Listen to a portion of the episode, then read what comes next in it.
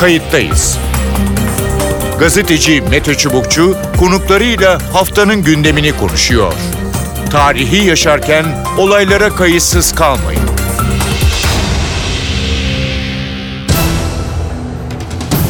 İyi günler bir kayıttayız programıyla daha karşınızdayız. Tarihe ışık tutmak ve olan biteni anlamak için önümüzdeki dakikalarda sizlerle birlikte olacağız. Ben Mete Çubukçu, editörümüz Sevan Kazancı. Koronavirüs salgınında yeni bir döneme girdik. Artan vaka sayısını dizginlemek, kayıp sayısını azaltmak için tam kapanma dönemi başladı. Ancak kapanmanın ilk gününde sokaklarda mobilizasyon hareket devam etti. Bazı noktalarda trafik oluştu. Yazlık bölgeler doldu. Herkes birbirine bu nasıl kapanma sorusunu yöneltiyor. Salgında bir diğer önemli hususta aşılama konusu. Çin aşısının tedariğinde sıkıntı yaşanıyor. BioNTech aşısında iki doz arası 6 ila 8 haftaya uzatıldı. Önümüzdeki haftalarda Rusya'dan 50 milyon doz aşı alınacağı açıklandı. Genel fotoğrafa bakıldığında aşılamada ilk günlerdeki hız yok. Bunun da ister istemez salgının seyrine etkisi oluyor.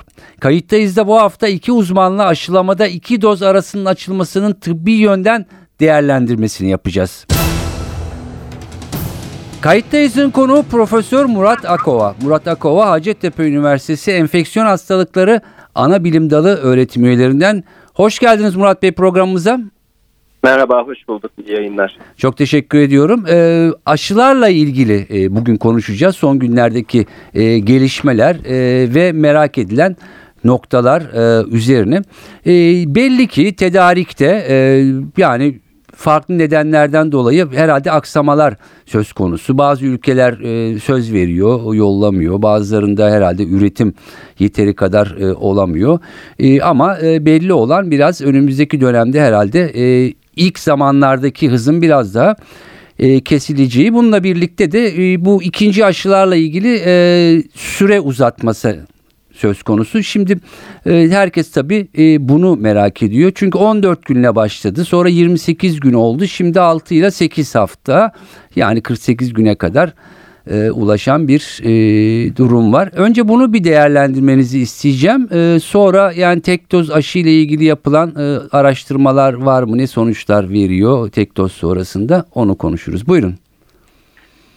Ee, şimdi şöyle bu aşıların yapıldıkları çalış. Türkiye'de iki tane aşı kullanılıyor öncelikle biliyorsunuz. Bunlardan bir tanesi inaktive aşı dediğimiz e, Sinovac firması tarafından üretilen Çin aşısı ki yani şu ana kadar yapılan aşıların neredeyse %90'ında bu aşı kullanıldı. Hı hı. Ama bunun önümüzdeki dönemde bir e, temin sıkıntısı olacağı anlaşılıyor. İkinci aşı Pfizer-BioNTech firmaları tarafından e, üretilen aşı.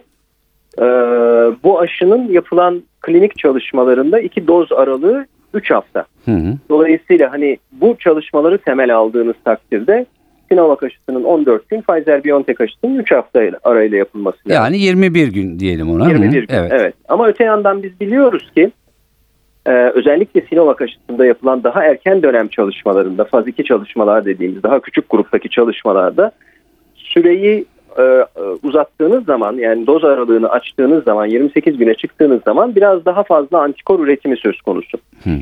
O zaman tabii şu soru akla geliyor. Niye 14 günde yapıyoruz veya çalışmada 14 günde yapıldı.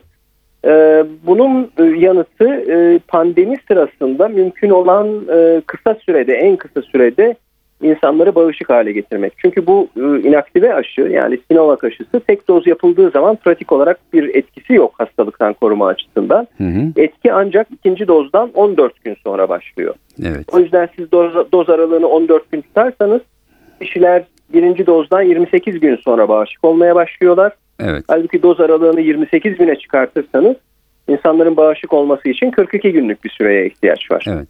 Bu da tabii pandemi sırasında bir dezavantaj yaratıyor ama e, Sağlık Bakanlığı bunu 28 gün olarak tercih etti ve bu şekilde yaptı. Yani bu, bu da yanlış bir davranış biçimi değil. Hı hı. Şimdi Sino, e, Pfizer-BioNTech aşısında durum biraz daha farklı.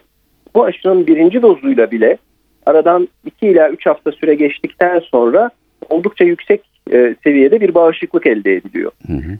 E, diğeri gibi değil yani ikinci dozdan e, ikinci dozu beklemeye çok fazla gerek yok. Ama tabii e, şöyle bir yanlış mesaj algılanmasını da istemem. Hani bu aşı zaten bir dozla yeterince bağışıklık sağlıyor. ikinci doza gerek yok gibi bir şey anlaşılmamalı. Evet. bu bağışıklığın devamı ve kesin etkili olabilmesi için mutlaka ikinci doz gerekli ve hatta ikinci dozdan sonra da gene bir 14 günlük süreye ihtiyaç var. Evet. Ama gene de özellikle e, salgının e, hızlandığı ülkelerde e, bağışıklığın topluma yaygın hale getirilmek istendiği durumlarda bu yöntem başka aşılarla da test edildi. Örneğin İngiltere bir dönem e, mümkün olduğunca çok kişiyi aşılayabilmek için onlar farklı bir aşı kullanıyorlardı. Oxford AstraZeneca aşısı ama o aşı da e, yüksek e, bağışıklık oluşturma özelliğine sahip ilk dozdan sonra. Onlar e, böyle bir kampanya yaptılar. Yani ilk dozu mümkün olduğunca çok sayıda insana uyguladılar.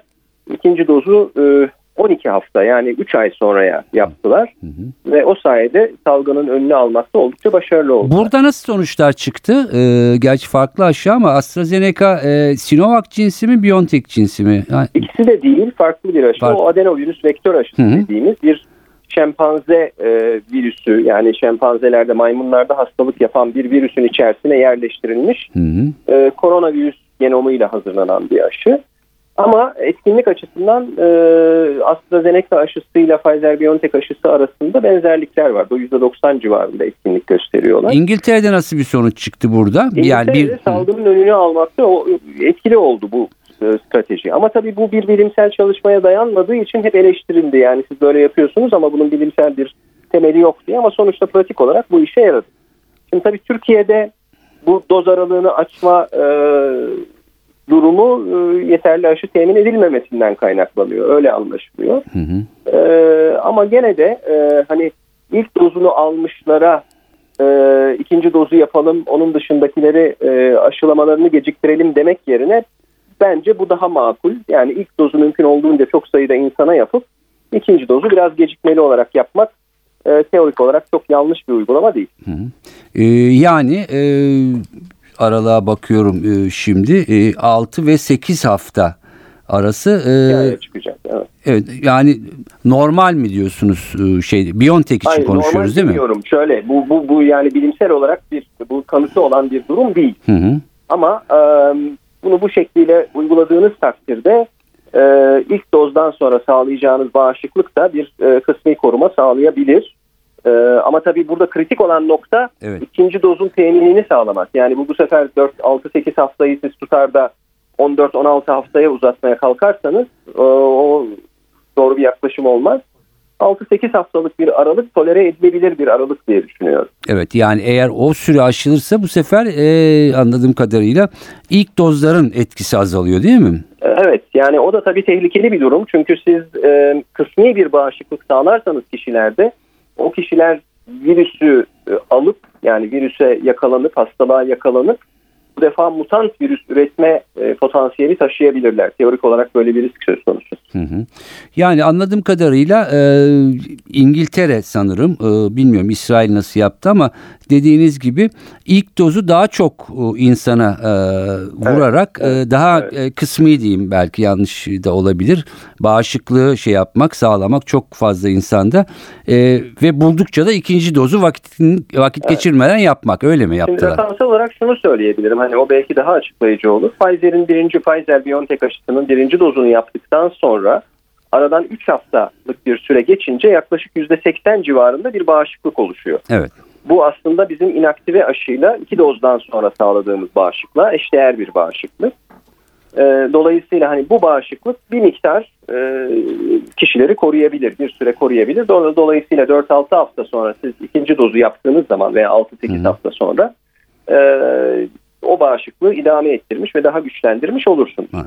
Ama bunu bunu Pfizer-BioNTech aşısıyla yaptığınız zaman bu böyle. Öteki aşıyla yaptığınız zaman o riskli çünkü onun yani Sinovac aşısıyla yaparsanız riskli. Sinovac aşısının ilk dozu korumuyor. İlk dozla antikor üretimi çok düşük o aşıda. Anladım. Peki o zaman e, Murat Bey e, son e, sorum olsun. E, şimdi belki çok erken e, bir soru ama e, araştırmalara göre e, tekrarları yani 6 ay, 8 ay, 1 yıl ya da böyle bir araştırma yapıldı mı? Çünkü sonuçta anladığımız kadarıyla böyle bir e, hani kısır döngü demiyor ama bir döngüde devam edecek değil mi? Nasıl olacak? Ee, şöyle bununla ilgili çalışmalar yapılmaya başlandı. Amerika Birleşik Devletleri'nde Moderna firması ve sanıyorum ki Pfizer'de e, rapel dediğimiz yani normal aşılamalarını tamamlamış e, üçüncü doz aşı için bir e, küçük boyutta da olsa çalışma başlattı. Yeni kullanılan aşılar bu e, varyant virüsler veya mutant virüslere karşı geliştirilen modifiye edilmiş aşılar. Hı hı.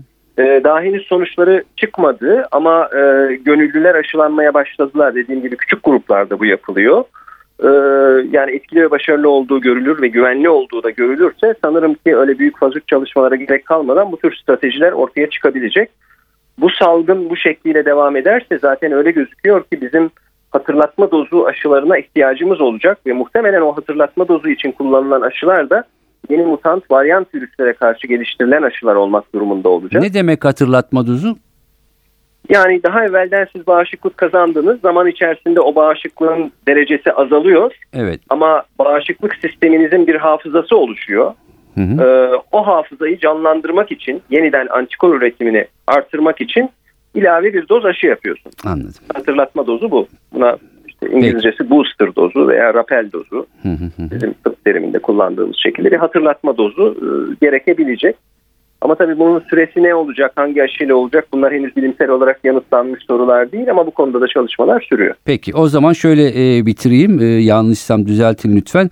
E, Biontech'lerde 6 ve 8 e, hafta e, sınırı normal ama bu sınırın aşılmaması gerekiyor ikinci e, dozlar için. Sinovac'ta ise ikisinin gerekli yani bir ve ikinci dozun gerekli vakitlerde yapılması gerekiyor. Şöyle bir şey söylemek belki doğru. Şimdi tabii ben bunu kendi kişisel fikrim ve bazı ülkelerde yapılan uygulamalar olarak söylüyorum. Ama bunun karşısında olan görüşler de var. Örneğin Amerika Birleşik Devletleri'nde İlaç Gıda Dairesi FDA Hı hı. Ee, şöyle bir uyarı yaptı. Çünkü Amerika'da bazı yerlerde Pfizer-BioNTech aşısını 4 hafta arayla yapıyorlardı. Halbuki dediğim gibi klinik çalışmada bu aşı 3 hafta arayla yapılan bir Hı. aşı. Onlar uyardılar. Yani bunu 4 hafta yapamazsınız. Bunun bilimsel verileri 3 hafta diye ve tekrardan 3 haftaya indirdiler. Şimdi tabii biz 6-8 haftaya kadar uzayabilir diye düşünüyoruz ama bunu işte bir takım verilere dayanarak e, bir e, öngörü olarak söylüyoruz. Yoksa bunun e, bilimsel olarak bir kanıtı yok. Ama yani benim gene kişisel görüşümdür bu. Böyle bir şeyin ben zararlı olmayacağını düşünüyorum. 6-8 haftalık süre kişilerin bağışıklığı açısından bir e, zarar ya da bir şey oluşturmaz, bir sıkıntı oluşturmaz. Peki. E, Profesör Murat Akova çok teşekkür ediyorum programımıza katıldığınız e, ve e, bilgilendirdiğiniz için. Ben teşekkür ederim. Kayıttayız'ın konuğu Profesör Tufan Tükek. Tufan Tükek İstanbul Tıp Fakültesi Dekanı. Hoş geldiniz hocam programımıza. Hoş bulduk. İyi yayınlar. Ee, evet pandemi devam ediyor, aşılama devam ediyor. Ee, ilk zamanlarda hız biraz azalmış olsa da e, anladığımız kadarıyla tedarikten ya da işte e, vereceğini söyleyen insan, e, ülkelerin biraz bunu geciktirmesinden dolayı ve bununla birlikte bu bir ve ikinci dozdaki süre aralıkları yeniden düzenleniyor ya da tartışılmaya başlanıyor. Özellikle bu mRNA yani işte BioNTech diye ya da Alman aşısı diye bilinen e, aşılarda. E, şimdi önce e, 14 gün denmişti ama daha sonra 28 anladığım kadarıyla BioNTech'te oldu. Şimdi de 6-8 ya hafta deniyor. 48 güne kadar çıkıyor. E, ne dersiniz? E, şimdi bununla ilgili yapılmış çalışmalar var mı ya da bu süre neye göre ayarlandı? Evet, e, teşekkür ediyorum öncelikle. Şimdi bu mRNA aşılarında e, normalde bütün bu RNA aşılarında özellikle koronavirüsle ilgili aşılarda iki doz aşı önerildi ve çalışmalarda da iki doz aşılamayla ancak %90'ın üzerinde yani antikor üretme e, oluşturulabileceği ortaya kondu. E, ancak BioNTech aşısında şu görüldü aslında mRNA aşılarının özelliklerini birinci dozdan sonra bile %70'in üzerinde hatta 80'in üzerinde koruyuculuk olduğu ortaya çıktı. Yani tek doz aşı yapılsa bile e, koruma e, gündeme geldi. Hatta tek doz acaba bunları yapsak daha çok kişiyi aşılasak gibi bir biliyorsunuz bir dönem tartışma da olmuştu. Hı hı. Ancak gerek aşının uzun sürede olması yani uzun süre vücutta kalması ve daha yüksek koruyuculuğa ulaşması adına e, hem üreticiler de zaten aynı şeyi söyledi hem de bilim insanları da aynı şeyi söylediler ve çalışmalar da bize aynı şeyi söyledi. İki doz aşının yapılması gerektiği konusunda e, e, herkes hemfikir oldu. Yani iki doz aşı yapılırsa uzun süre antikor kalıyor vücutta ve daha yüksek dozda e, antikor titresi oluşabiliyor ve e, %95'lerin üzerinde bir koruyuculuk sağlama özelliğine ulaşıyor diye. iki doz önerildi. Burada tabii süreye bakıldığı zaman tek doz aşılama sonrası %80 ve 90 civarında bir antikor üretimi söz konusu olduğunda e, aralıklar açılabilir. Yani bu süre 2 ay 2 ay içerisinde ya da 3 ay içerisine ulaştırılabilir. Ama Çin aşısında veya diğer aşılarda aynı şeyi söyleyemiyoruz. Çünkü biliyorsunuz tek doz aşıladıktan sonra oradaki antikor titre üretme titresi çok düşük oluyor bir dozdan sonra. Dolayısıyla bir dozdan sonra kişinin koruma özelliği, korunma özelliği fazla olmadığı için mutlaka belli bir dönem sonraki bu en fazla 2 hafta ile 4 hafta arası ikinci doz aşıya ihtiyaç oluyor.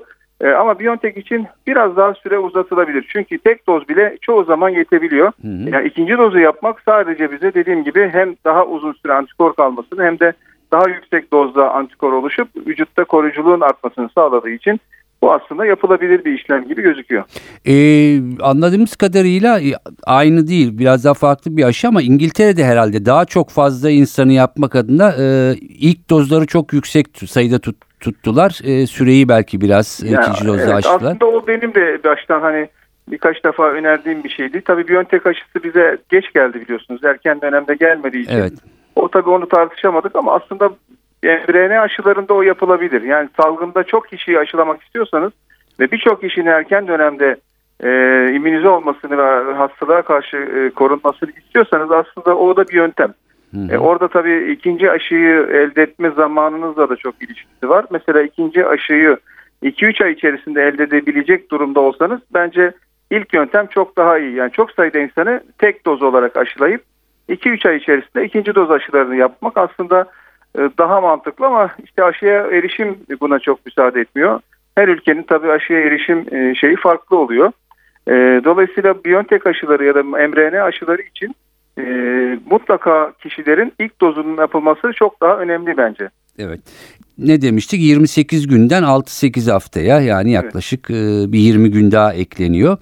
E, peki şunu soracağım ya bu bir sınır mıdır? E, yani bu süre aşılırsa maazallah yani işte tedarikte vesairede ilk dozun e, nasıl söyleyelim koruyuculuk oranı giderek azalır mı yani o süre daha da uzarsa? Yok şimdi biliyorsunuz bu hem İngiltere'de, hem İskoçya'da, diğer ülkelerde bununla alakalı yayınlar çıkmaya başladı. Özellikle tek doz e, dediğiniz gibi ağırlık tek doz e, aşılama yapıldıktan sonra o bölgelerde ikinci doz yapmadan e, bakıldı ne kadar süreyle veya ne kadar hastalıktan koruyucu olup olmadığına bakıldı. Gerçekten tek doz aşılama bile oldukça da uzun bir süre yani 3 ay içerisinde bana göre uzun bir süre o şey için tek doz için 3 ay içerisinde bile %90'ın üzerinde koruyor. Yani %91 koruyuculuğu olduğu ortaya Hı hı.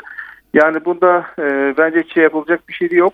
İkinci doz aşılaması yani 3 ay içerisinde 3 ay sonra bile yapılabilir Hı mRNA için. Ama yani o, o da bir sınırdır değil mi artık onun ötesine de geçilemez Ee, herhalde. aslında sonra da yapılabilir ama bunun çalışmasını yapmak lazım. Yani bu konuda tabii e, gözlem ve e, bir takım veriler elde etmek lazım. Ama teorik olarak aslında yapılabilir. Sonuçta immünizasyon için tekrarlayan antijen vücuda vermek yeterli oluyor. Yani bunun süresi e, yılda bir bile olabilir. Yani yıllık tekrarlarla da olabilir ama biz pandemide olduğumuz için ve bulaş çok yüksek olduğu için bir an önce insanların yüksek antikor titrelerine ulaşmak istediğimiz için bu süre ne kadar kısa olursa o kadar iyi diyoruz. Evet.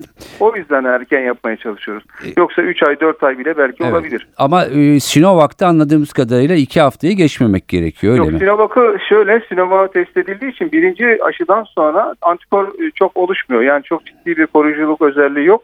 Mutlaka 4 hafta içerisinde tekrar aşılamak gerekiyor. 2 ile 4 hafta. Hı hı. E, dolayısıyla Türkiye'de 28 gün sonra aşılamayı yaptı. Onun üzerine zaten e, bağışıklanma oranı %90 üzerinde diye bir e, rapor ilan edilmişti diyorsun. Ee, bilmiyorum bilginiz var mı ama şimdi şöyle mi yani aşılar e, geldiğinde şöyle mi planlama e, yapılıyor varsayalım E, yani o şeye denk gelen yaş aralığı ya da meslek grubuna diyelim 500 bin kişi e, Biontech aşısı oluyor E, ama ikinci aşıları da hazırda mı tutuluyor E, nasıl ayarlanıyor bunlar yoksa hani e, geldikten sonra mı devreye sokuluyor? Evet, e, gerek Sinovac gerekse BioNTech aşısı e, garantili yapıldı Türkiye'de. Yani ona göre dozlar ve kişi sayısına göre. Tabii aşılanma oranlarını tam bilemediği bilemedikleri için ufak tefek sapmalar olabilir burada Evet. ama genel olarak ona çok dikkat edildi. Yani özellikle Sinovac'ta e, iki ile çarpılarak e, kişi sayısıyla e, bu randevular vesaireler ayarlandı. E, BioNTech'te de muhtemelen tabii aşı sayısı daha azdı orada. 1,5 milyon doz, 4,5 milyon doz. Ona göre e, tahmin ediyorum 2-2,5 milyonluk e, kişiye planlandı. Evet. Yani ikinci dozlar da e, hani bizim deyimimize bir kenara konup bekletilip Evet, e, şey evet. yapılıyor planlama o şekilde yapıyor. Hocam son şunu soracağım. Evet aşılamalar e, devam ediyor. Her ne kadar çok hızlı olamasa e, da. E, şimdi e, aşı yaptıranlar hangisi olursa olsun yani Sinovac, BioNTech Evet. e, ne yapması lazım? E, ne tür tedbirler alması lazım? Ya da ben aşı oldum artık e, yani şeyim antikorum da Şimdi yükseldi. biz aşı olduk e, sağlıkçılar olarak. E, sağlıkçılar aşılandıktan sonra gerçekten geçtiğimiz döneme göre e, hastalık oranı ve hani hastalıktan ölüm oranlarımız çok düştü. Yani bu sevindirici. Tabii biz hepimiz Sinovac olduk. e, ilk dönem aşılandığımız için. Hı hı. E, şimdi biz kendimiz tabii e, bazı antikor e, baktırdık, baktıranlar oldu kendi aramızda. E, antikoru düşük olanlar, yüksek olanlar var, hiç olmayanlar var. Bunları tabii bilmiyoruz şu anda ne kadar Evet. koruyucu olduğunu, hangi doz antikor titresi ne kadar koruyucu olduğunu bilmiyoruz. Dolayısıyla biz bunu tabii e, hastalıktan korun, korunmayacağımız görmek için yapmadık. Yani aşı antikor oluşturdu mu oluşturmadı mı diye meraktan bakıldı. Aslında baktırmaya gerek yok. Normal olarak şunu söylüyoruz. Hı hı. E, aşılama sonrası şu anda antikor bakmanın bir anlamı yok. Neden? Çünkü biz hangi antikorun net koruduğunu bilmiyoruz. Dolayısıyla işte şu 200'ün altında üzülelim mi ya da 500'ün üstü sevinelim mi? Onu söyleyemiyoruz ama 6 ay içerisinde muhtemelen aşılama başladıktan sonraki 6-7 ay içerisinde bu konuda da net bir bilgi ortaya çıkacak. Hı hı. Çalışmalar yapılıyor şu anda hangi titrenin e, hangi titreye ulaşan kişilerde hastalık daha az oluyor. Bunlar da net bir şekilde önümüze konduğunda e, daha net söyleyebileceğiz. Ama şunu gerçek e, aşı olsa da hastalığı geçirse de insanlar tekrar hasta olabiliyorlar. Çünkü %100 değil koruyuculuk. Dolayısıyla e, antikorumuz yüksek de olsa düşük de olsa ve hiç de oluşmasa mutlaka kendimizi yine hiç hiç aşı yaptırmamış gibi korumamız gerekiyor. Hı hı. Yani sıfır risk sıfır risk için e, işte maskemizi yine takacağız E, veya işte biz sağlıkçılar olarak zaten hastaya hastayla temas ederken hani mutlaka iki tarafında maskeli olmasına özel gö- önem göstereceğiz. Evet. Zaten e, en önemli koruyuculuk şu anda hani mesafeyi de bir tarafa bırakırsak iki tarafın maskeli olması e, aslında en çok koruyan e, şey o argüman o. Evet, e, gönül ister ki herkes en kısa sürede aşısını olsun ama aşı olanların da tedbirleri e, ilk günkü gibi elden bırakmaması, Kesinlikle, gevşememesi kesinlikle. En gerekiyor. azından şu an için. Evet. Hocam çok teşekkür ediyorum yayınımıza katıldığınız için. ederim. Profesör Tufan Türkek İstanbul Tıp Fakültesi Dekanı e, sorularımızı yanıtladı. Sağ olun. Evet uzmanların görüşü böyle. Umarız aşı tedariği eskisi gibi e, hızlanır e, ve e, devam eder. Aşılanan insan sayısı her iki dozda da giderek e, artar. E, ama araştırmalarda da özellikle BioNTech'te bu açılan aranın bir sakınca oluşturmadığını en azından uzmanlar belirtiyorlar. Tabii o süreyi de aşmamanın gerektiğinin de altını çiziyorlar. Kayıttayız'dan bu haftalık bu kadar. Ben Mete Çubukçu, editörümüz Sevan Kazancı. Haftaya farklı bir konuda tekrar birlikte olmak amacıyla hoşçakalın. Kayıttayız. Gazeteci Mete Çubukçu konuklarıyla haftanın gündemini konuşuyor. Tarihi yaşarken olaylara kayıtsız kalmayın.